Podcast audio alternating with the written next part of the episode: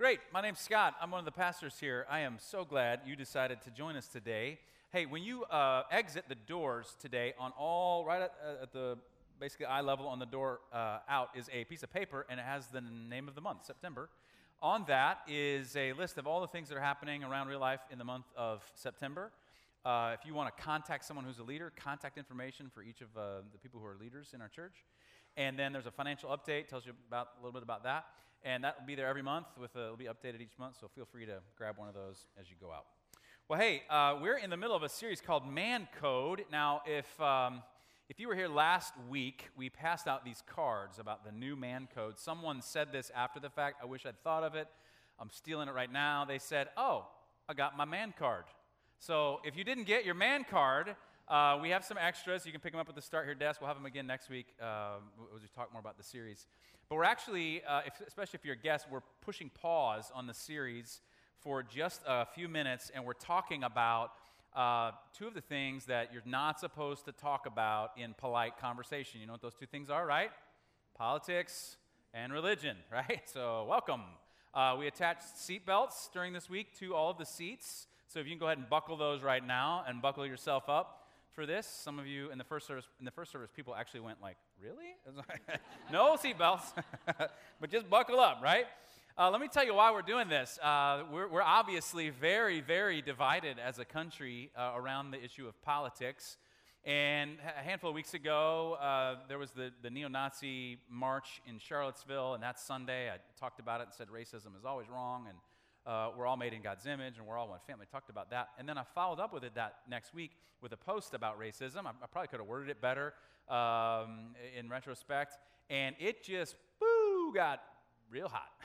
and so, I, in talking to some really smart people, smarter than me, they said, you know what, this might be an opportunity to talk about something that's dividing the country. And instead, if we talked about it openly, maybe we could come together. Uh, I don't know if you know this. In John chapter 17, it's known as the high priestly prayer of Jesus. John records this prayer uh, that Jesus prayed. We'll put a portion of it on the screen. Jesus prayed this for you. He said, I pray that for those who will believe in me, that's if you believe, that's you and me, through their message, uh, the message of the disciples he's sending out, that all of them may be, what's the word? One, right? Not right or left, but say it again. One, right? That's, that's what I'm after here. Now, let me, uh, before we jump into this, let me just kind of give you some, let's just clear some stuff, clear some air, because you might be thinking, what about you? What's your perspective? Because you're going to try and tell me what you think. Well, let me just be, just lay my cards on the table so you know my political perspective.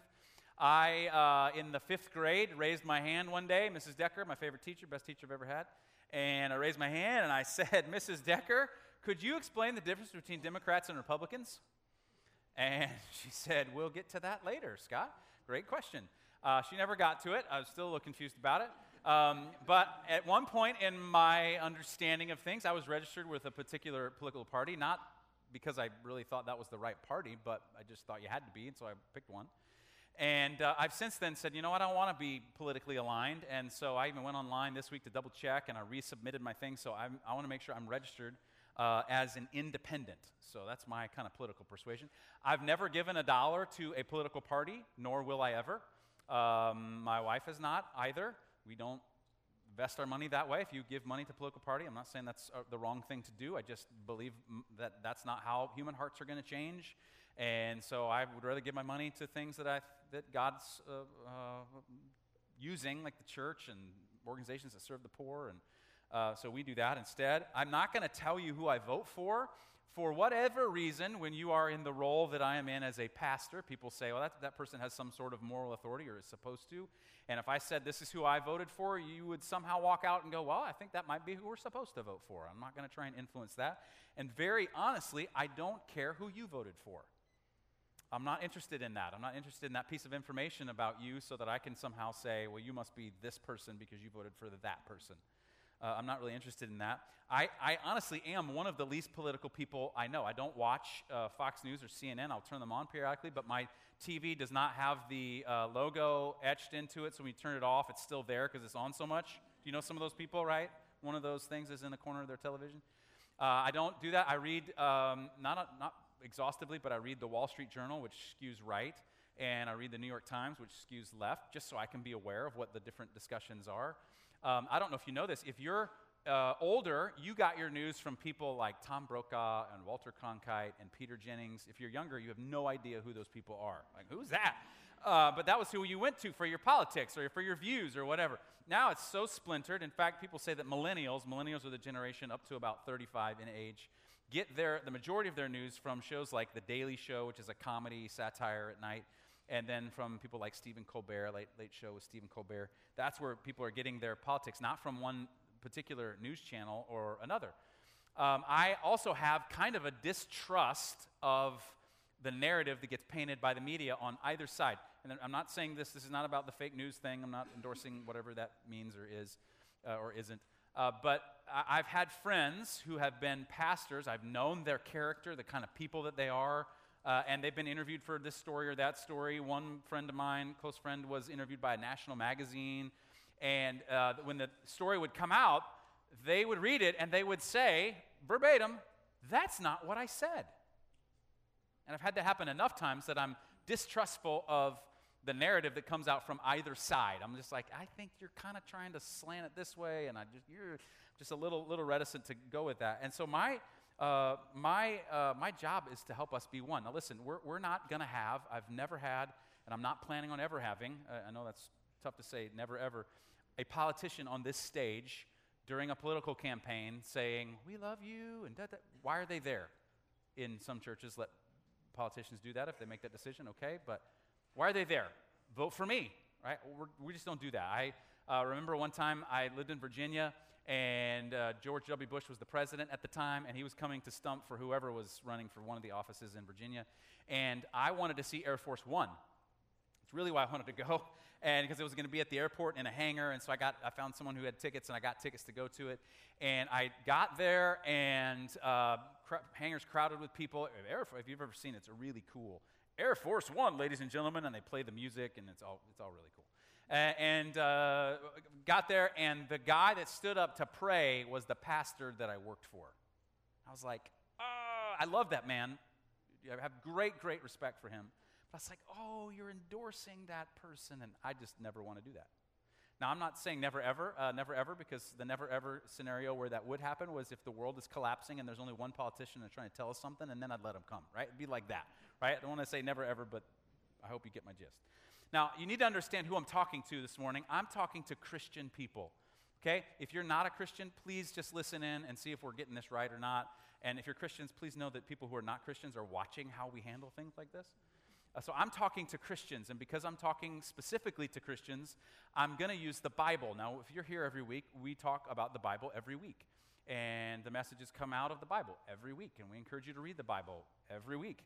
Um, but you need to understand about the Bible that the Bible is the book of God's people. We believe that it's inspired, that God inspired the 40 some authors to write the 66 books of the Bible over a span of several thousand years and put this book together in a way that inspires and guides us and reveals uh, God to us. And we find Jesus, reve- uh, God revealed to us in Jesus through the pages of Scripture.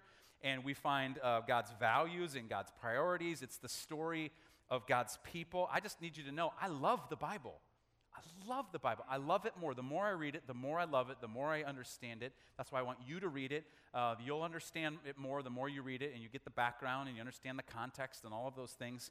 Um, it's, it's for me, it is my guiding resource. When I don't know what to do, I go to the Bible. Now, the Bible doesn't say everything about everything, but like Francis, the, the philosopher Francis Schaeffer said, the Bible is true truth. It's true about what it talks about. It doesn't talk about everything, but what it talks about, we believe that it's true. Uh, I'll give you this. We're, as part of the Church the Nazarene, the tribe of churches we're part of, uh, we trace our roots back to a guy by the name of, uh, all the way to Jesus, um, but through a guy named John Wesley. John Wesley was an Anglican minister in the 1700s. He was in uh, Great Britain of that day, he was the most famous person, one of the most famous people in Great Britain. Many people credit him and what he instituted through the message of Jesus and how he helped churches grow and uh, reach people uh, they credit him with keeping England from having a civil war over the issue of slavery like we had. Very influential man, uh, wrote extensively. His writings were read across, he would, in our day, would have been bestsellers. He lived on a set amount of money and gave everything else away, and that was his practice. He desired to give everything to the kingdom of God and to people. And um, he said, I want to die basically a pauper at the end of my life. And he did.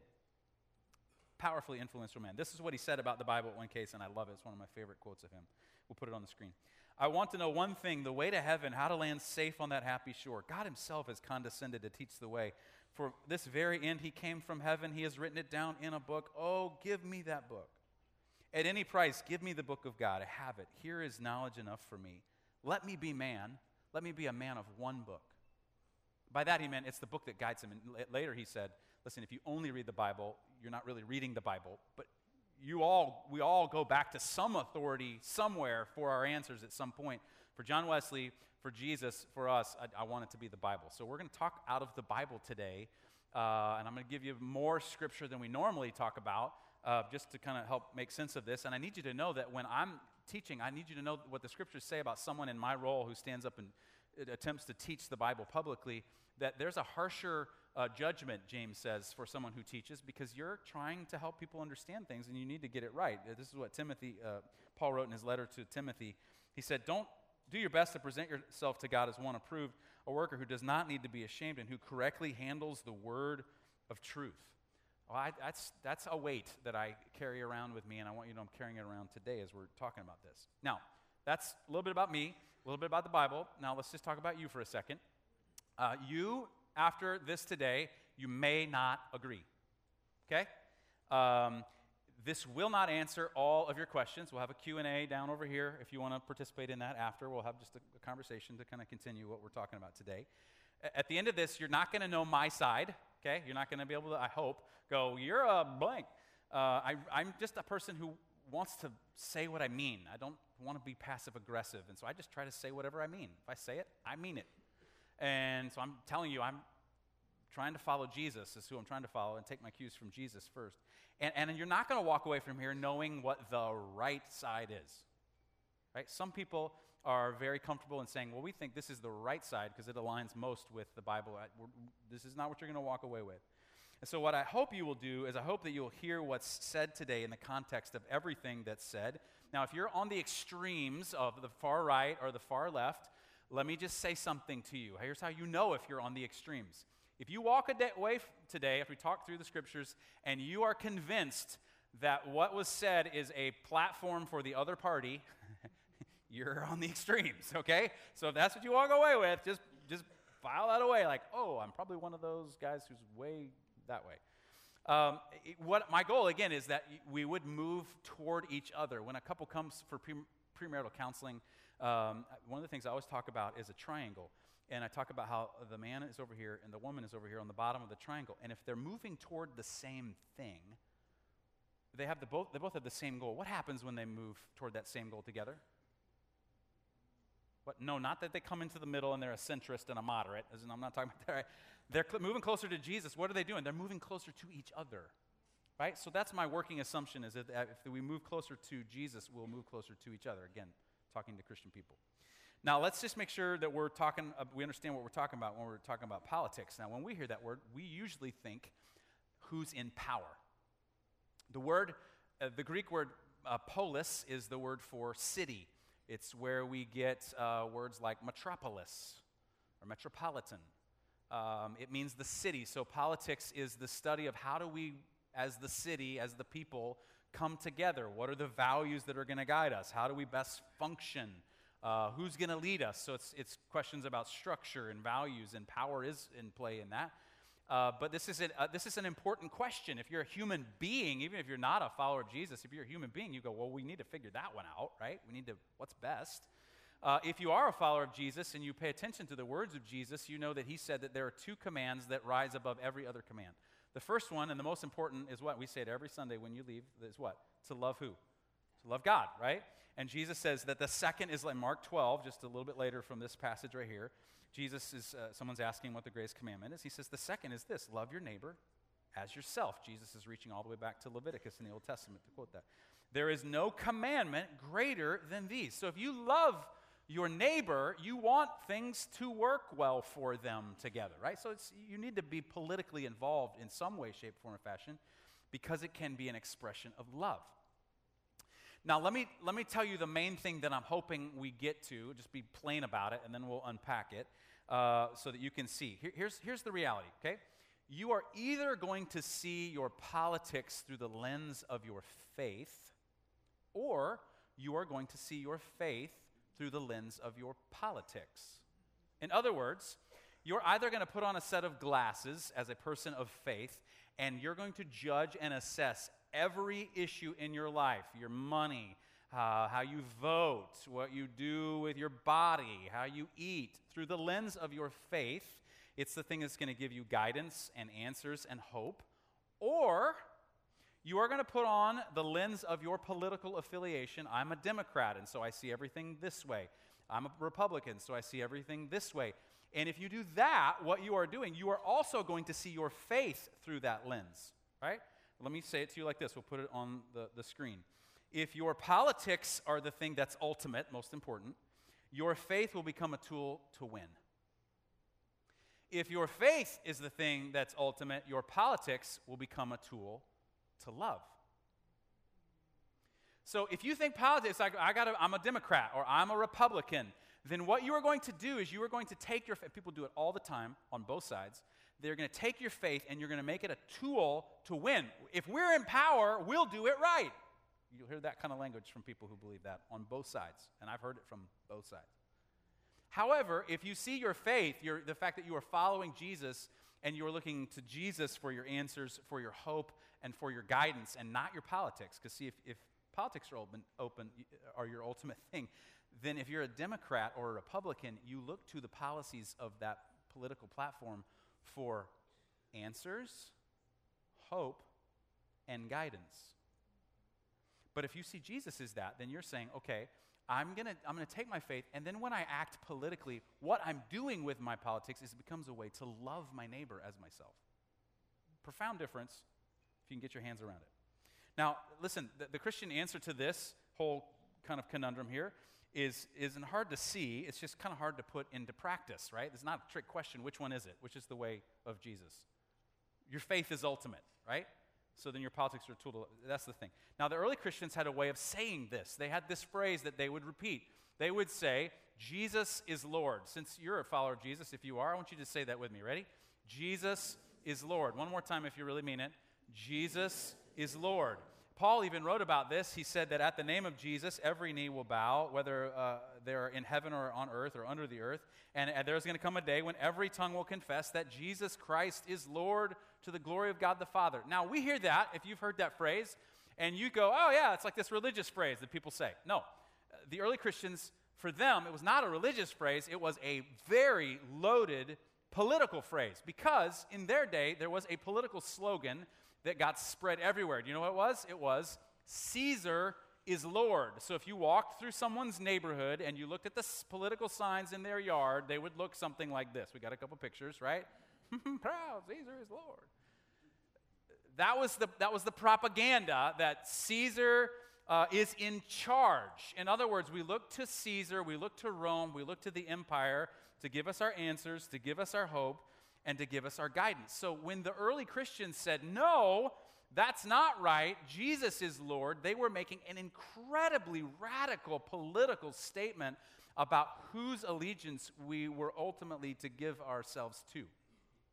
Jesus is Lord. So it would be like, I'm not suggesting you do this, and I'm not, please don't interpret this. It would be like if you were to take the American flag, lay it on the ground, light it on fire, and then you were to go take your tax bill and go to the steps of the IRS building in Washington, D.C., and rip it up. Now, you may be happy about the second part of that. yeah. Uh, but the first part, the second part would get you in trouble with the government. The first part would kind of get you in trouble with everybody. And in today's social media age, you could just get obliterated by for having doing something like that. But we don't. I mean, that would be kind of radical uh, maybe a better way to get at the radical nature of it and how dangerous it was for a Christian in the first three centuries to say Jesus is Lord and not Caesar. It might be more like if you had an effigy of the prophet Muhammad, you know what I mean by effigy, like a thing that looks like a person, and you walked into an ISIS camp and you burned it in front of them. What's going to happen to you? Right? Uh, wow. Woo. So I'm simply saying that if you're going to make Jesus Lord, he's going to make some radical demands of you and radically demand that you see things in a different way. Now, that, okay, all of that functions as the world's longest introduction to a sermon ever, okay? So, what I want to do is I want to just uh, talk about this text for a, a, a couple minutes and then apply it. This is, a, this is a very famous passage about giving to Caesar what Caesar's and God's what's God. And when people talk about politics, they tend to bring this passage up. And if you've heard it, you may have become overly familiar with it and missed what's really going on. And I honestly didn't, until I dug into this, didn't really understand fully the context of what was going on. So let me tell you what I learned. Um, in uh, this interchange, Jesus is confronted by the Pharisees and the Herodians. Well, you need to know who those two groups were. The Pharisees and the Sadducees, if you've read the New Testament, were the theological conservatives, the Pharisees, and the theological liberals. And they were on the theological uh, uh, perspective. So it would be like the Southern Baptists and the Episcopalians, right? If you know, I'm not, I know I'm stereotyping there, but kind of like that. This was not the Pharisees and the Sadducees. This was the Pharisees and the Herodians. The Herodians were a political movement that was, was in support of Rome, and the Pharisees said, no, we're not in support of Rome at all. So it would have been like the Southern Baptists and the Antifa, I'm not sure I'm saying that correct, coming together. The far left and the far right coming together and saying, listen, uh, what you're doing here is not right. They're coming together. The reason is, this is important to understand, is they saw Jesus as such a threat to both ends of the political system that they decided to come together to try and stop him. Now, this, this needs to be super instructive for us. That alone needs to tell you how divisive Jesus can be politically. I mean, that you got the far right and the far left to come together and say, we got to stop this guy. That alone is like, hmm. So here's the background Jesus is not talking about taxes in general. Uh, this tax that he's referring to came from uh, in the year 86. The Romans invaded uh, uh Judea, uh, Jerusalem, the, Israel, the, modern day state of what would be the modern day state of Israel. And they uh, not only did they tax like you and I would be taxed, but just to show that they were in charge, they instituted what they called the head tax. Once a year for everyone in your household, you had to pay one denarius. A denarius was the coin of the day, it amounted to basically a day's wages. And there was, as a result of this head tax, uh, a, a violent revolt. A guy named Judas the Galilean uh, had an insurrection and he revolted and he said it wasn't the, the, so much the money that was paid as much as the principle behind it, that this is just wrong. And he had three goals in this insurrection. The first goal was that he was calling on all Jews to refuse to pay. We're not Romans, we're Jews.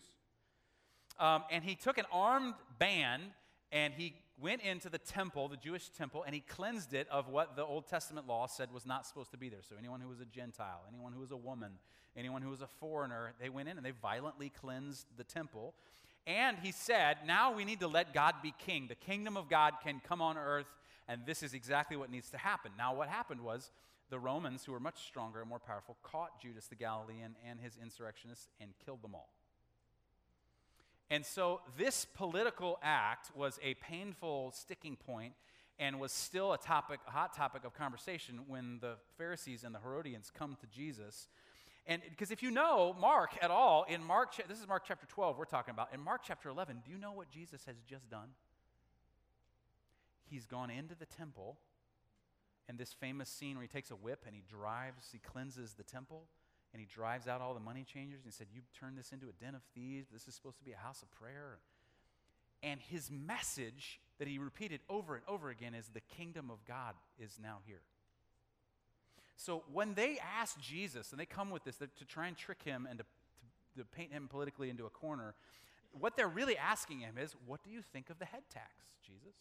And honestly, it's, it's a conundrum because if he says, no, don't pay it, then they can say, ha ha, Rome, he's a revolutionary, kill him too. If he says, yes, you should pay it, then they can go, ha ha, see, you're a sellout. And he loses influence with all the people. I mean, this is like a really, a really tricky thing. Now, when we hear the words kingdom of God, we have kind of lost the meaning of it. What we tend to think that means is, I have inner peace in my heart, or Jesus is on the throne of my heart. Uh, there's certainly truth to that, but the phrase from the Old Testament all the way to the lips of Jesus meant that God is the king over everything. He has the right to say whatever he wants to say about anything in my life, and it included not only my interior life, but it included my exterior life. So it was actually a very political kind of a statement to say that the kingdom of God was coming. And so what they're doing is they're asking Jesus, Are you a revolutionary? And are you bringing the kingdom of God? And Mark takes pains to say, Listen, what he said to them was remarkable. They were amazed. Now, you've seen political uh, interviews with, say, a president or a senator or uh, a high ranking official, and they get asked a question they don't want to answer. And you've seen how they kind of dance around it and they don't answer the question, and then another reporter will try, and then and they just will, they will dance all the way around. It's like a political skill to dance all the way around the question. And what does everybody in the room do? They're kind of either mad or they roll their eyes or they chuckle. Do they do any of that when Jesus gives this answer? No, what do they do? They're amazed, not mad. Because what, what he does is absolutely brilliant because he doesn't give them a simple yes or no. Uh, when, now, when Jesus talks about you and I and our relationship to God, Jesus is very clear. He's very simple. Woman was caught in adultery one time, and uh, Jesus makes his famous phrase about, you know, whoever's without sin casts the first stone, and they all drop their stones because by law they were going to stone her to death. And, and Jesus goes to her and he says, Now, where, woman, where are your accusers? And she says, I have none. He says, Well, then neither do I condemn you. Now go and sin no more. I mean, that's plain, right? I don't condemn you. Don't sin.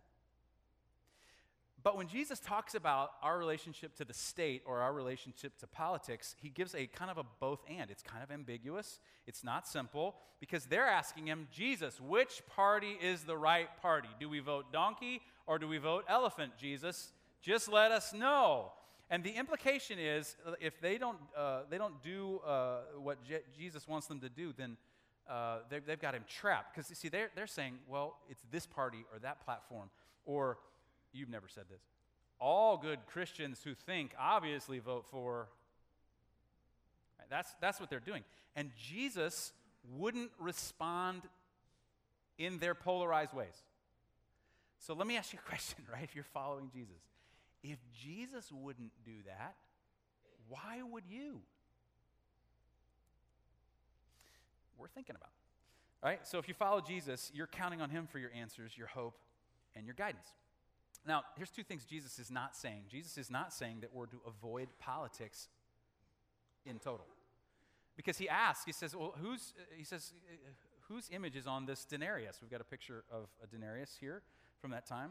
Um, whose image is on it? What does it say? And on the back, there is an inscription. That's on the, on the left, there's a, a bust of uh, Tiberius Caesar, Tiberius the king. Caesar means king. And on the back is an inscription, and the, the, the inscription reads Tiberius Caesar, son of the god Augustus, Pontifex, Pontifex Maximus. In other words, uh, king, divine, high priest. And the word Jesus uses, he says, whose image is on it, is a very interesting word. It's the word icon, the Greek word icon. And if you know the Bible and you were to go take that word image or icon all the way back to Genesis chapter 1, uh, God says that he made mankind in his own, do you know what word it is? Icon. And so he says, brilliant, brilliant answer. He says, now, okay, if that's his image, then give or render, uh, the, the, the word there uh, implies paying back an obligation. Give back to Caesar what you're obliged to give back to Caesar, whatever has his image on it. Well, what has his image on it? This coin. So Jesus says, okay, well, if that's his, and by law, all of the money belonged to Caesar, he could come and take it at any time. If that's what has his image on it, then you give that back to Caesar. And he says, and then give to God what is God's. What has God's image on it? You.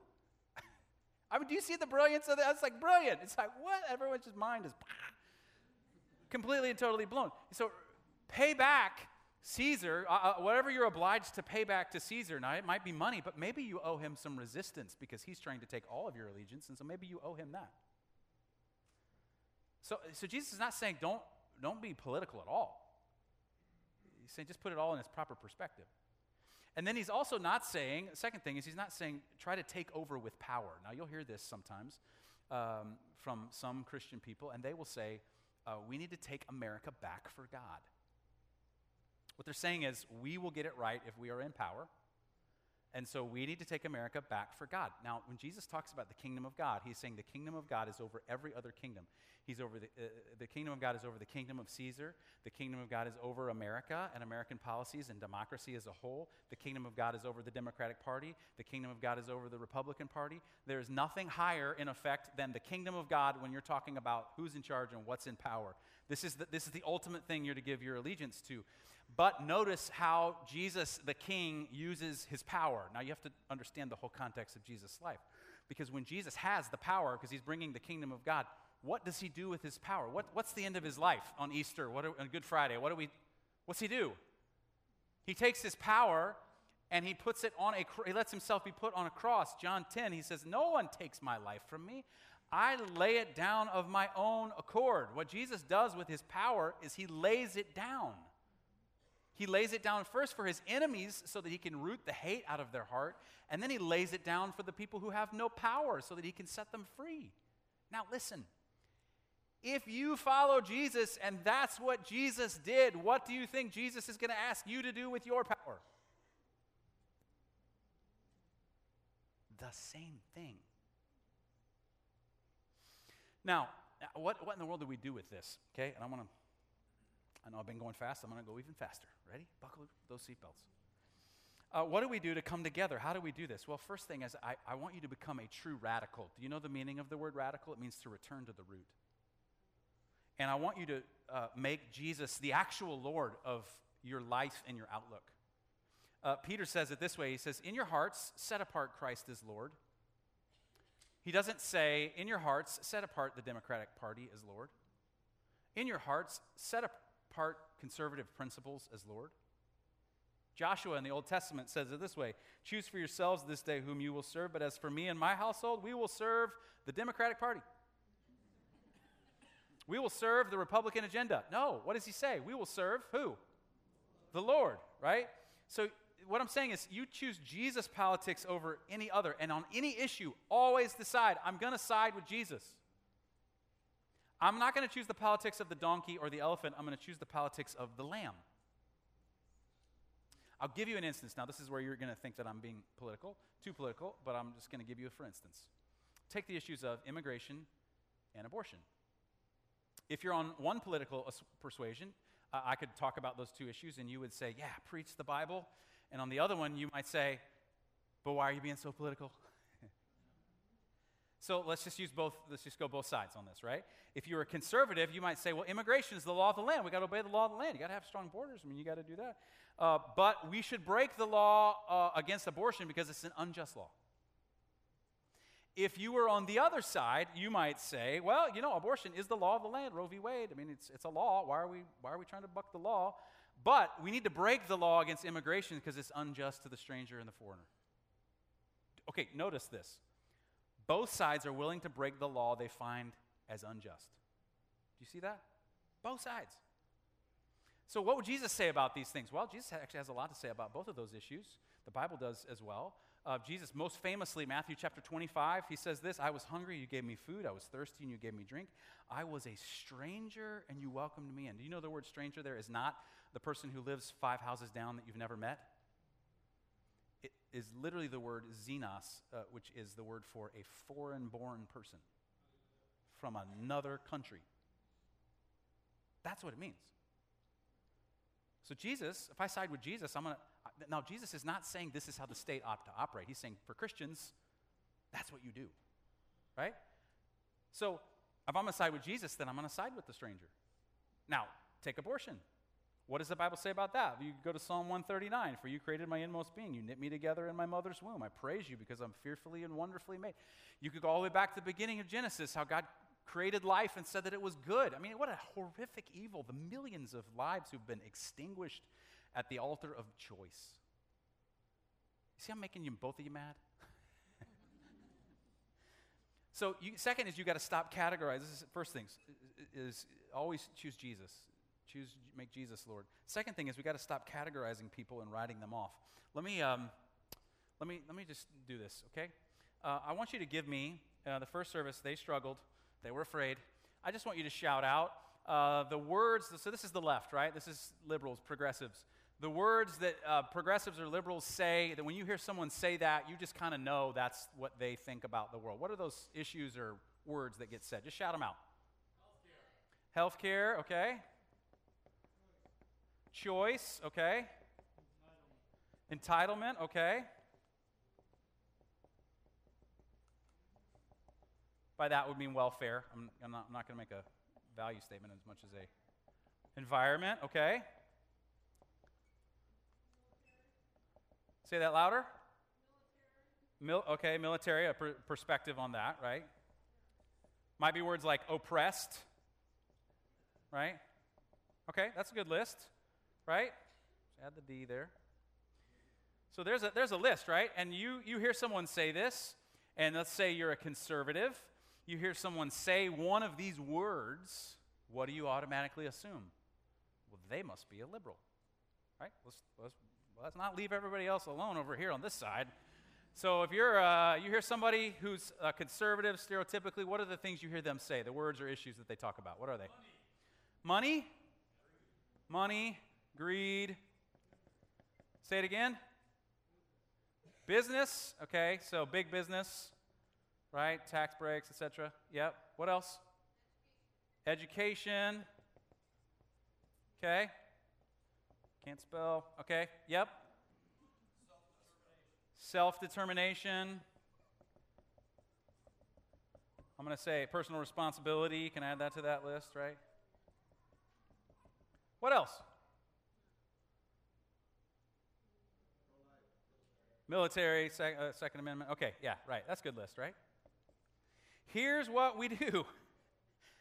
Anybody on any side says one of those words, what do we do? We categorize them and we say, if we're on this side, can you believe those people over there? They are so wrong, right? Not leaving these people out. And if you're on this side and anyone uses those words, those trigger words over there, what do you say? Those crazy politically correct lib- uh, that's the conservatives. Oh, sorry. Those what those people over there? How could they possibly think that way? Don't they see what I see? You see how we categorize people based on words that they say and assume they must agree with the whole thing? Right? Jesus did not do that. If you are doing that, stop. Repent. Get yourself in line with Jesus and stop doing that to people. Third, this is the last thing is we need to prioritize what Jesus did. What did pri- prioritize what Jesus did? What did Jesus prioritize? Or rather, who? People. I mean, everywhere Jesus went, what, who did he interact with? Ideas, opinions, political perspectives, or who? People, right? And he was always communicating love to who? People. Now, you can either hurt people or you can love people. I'll give you an acrostic for each of those things. You can hurt people, right? Here's if you're going to hurt people, you hold them captive to the camp you think they are in. Well, it must be those people who think that. And I'm not going to let them out of that prison, that mental prison I just put them in. Uh, then, when you hurt people, you, you then go, well, I'm going to unleash on them my superior views that are enlightened as opposed to your ignorant ones. And then I'm going to reel them in. And the reason I reel them in, why do you think that? Why do you think this? Right? The reason you're reeling them in is so you can what? Boom, got them. Like you see the Facebook things, if you're on Facebook, you won't believe what so and so said to such and such. And it's really just an attempt to smash them over the head. Or then this is the last thing they talk about them behind their back. Can you believe what he thinks about that? He must be. He must be conservative. Right? You talk about, listen, this is wrong. It is not the Spirit of Jesus. If you're doing it, stop. Instead, you could love. What would love look like? Well, if we're talking about politics, you've got to learn to listen to their perspective and ask questions. Why did you, now when you said this, did you mean this? Now tell me more about why you feel that way. Oh, okay, so does that mean this? Not to nail somebody, but to just ask and understand, try and understand their perspective. And then you open, I open myself to their pains. Well, maybe they have some, something they've gone through that influences how they see this, or tell me about your story. Uh, then you view them like Jesus, V. There's this story about some monks. It's, a, it's kind of a parable. These monks who are old and crotchety and grumpy, and uh, no one, their, their order was dying off because they were all dying off. And a visitor came and said, I need you to know that one among you is the Messiah They looked around, like, maybe it's him, and maybe it's him, maybe, well, maybe it's him. And they all started to treat each other like that person might be Jesus. And so they were, they were kind and they were patient and they were compassionate. It just changed everything in the monastery. And pretty soon, new people came because they heard about what was happening in the atmosphere. If you viewed people like they're Jesus, you'll treat them differently, right? And then this, uh, e, expect roadblocks, right? We don't agree. We don't see it the same. Uh, but you keep going toward Jesus. Remember? You're both going toward the same thing? Now, I understand this didn't answer all your questions. I understand you're like, well, what do I do about this? Well, what I? Well, you got to think that through. You got to talk that through. You got to work that out. But here's, here's the thing listen, Jesus is Lord of our church. If Jesus is Lord of your heart, Jesus is Lord of our church. And so we will always take our cues from Jesus. And so you may hear me particularly say some things. You go, I think that's on that side of the issue. No, no, it's an attempt to love people. We're, we're as Christians, we're often known for our opinions, and we need to be known for our actual love and compassion. uh, we don't need to be uh, known for being right. We need to be known for how we act to make people's lives better, whether they agree with us or not. This is the heart of Jesus. And I want to invite you into the heart of Jesus with me. Can we do that together and be that kind of a church? Let me pray for you.